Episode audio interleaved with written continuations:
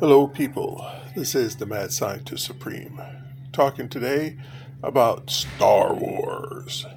Well, the first battle in space has happened. The Houthis in Yemen fired a ballistic missile that went into outer space headed toward Israel. Israel fired their weapons in response. Now, what type of weapon they fired hasn't been said, but I think it was their laser weapons. But they hit this ballistic missile in outer space and destroyed it. So, an actual war is going on. It actually happened in space. So, the first space battle, chalk one up for the Israelis but the first space battle has happened. Now, there has been other incidents in space, but everybody swept those under the rugs. Those weren't during war. Those were, oh, malfunctions or however else they want to explain it away. But our first space battle. Now, there are many different ways of seeing stuff when you send a rocket into space, it's hot. And when it gets into outer space, it's the one hot thing in this huge cold. So it was easy to spot. Now, as we get our cooling technology better and better, we might be able to send up a ballistic missile that as soon as it gets out of the atmosphere, can cool down rapidly, maybe blow off the hot parts, hit itself with liquid nitrogen so it cools down, so then it essentially becomes invisible.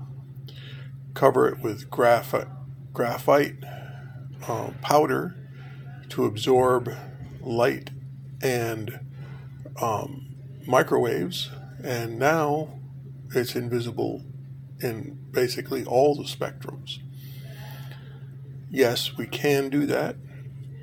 I expect that's one of the things that's, well, next on the list. If you're going to have a ballistic missile that can be shot down, you're going to make it so it can't be shot down, or at least it'll be harder to be shot down. And one way to do that is cover it in graphite, graphite powder. It's incredibly black and absorbs basically all different types of radiation. So you got a little black spot in this black sea of blackness. So it'll it'll help. It'll do something.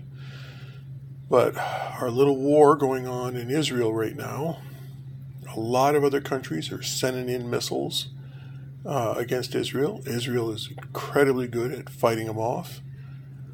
And those missiles are not only going against Israel, they're going against American assets throughout the area. We've got small bases um, set up in a, several different Arab countries, and mortars, missiles, etc., are being fired at our American positions. So that uh, could lead toward more stuff. And then, of course, what's going on in Ukraine. The Ukrainians have fought the Russians to a stalemate, but the Russians have almost unlimited manpower. The Ukrainians running out of manpower. They're they're on life support. They're they're running low. So they need a big win a way to take out more of the Russian infrastructure to make it too expensive for the Russians to continue in the war. I have a suggestion for them. And I don't want to say it over the air or over the podcast because, well, then the Russians would hear it. But if you know any Ukrainians and you want to know how to win the war or, or at least help, uh, give me a call. This is the Mad Scientist Supreme, signing out.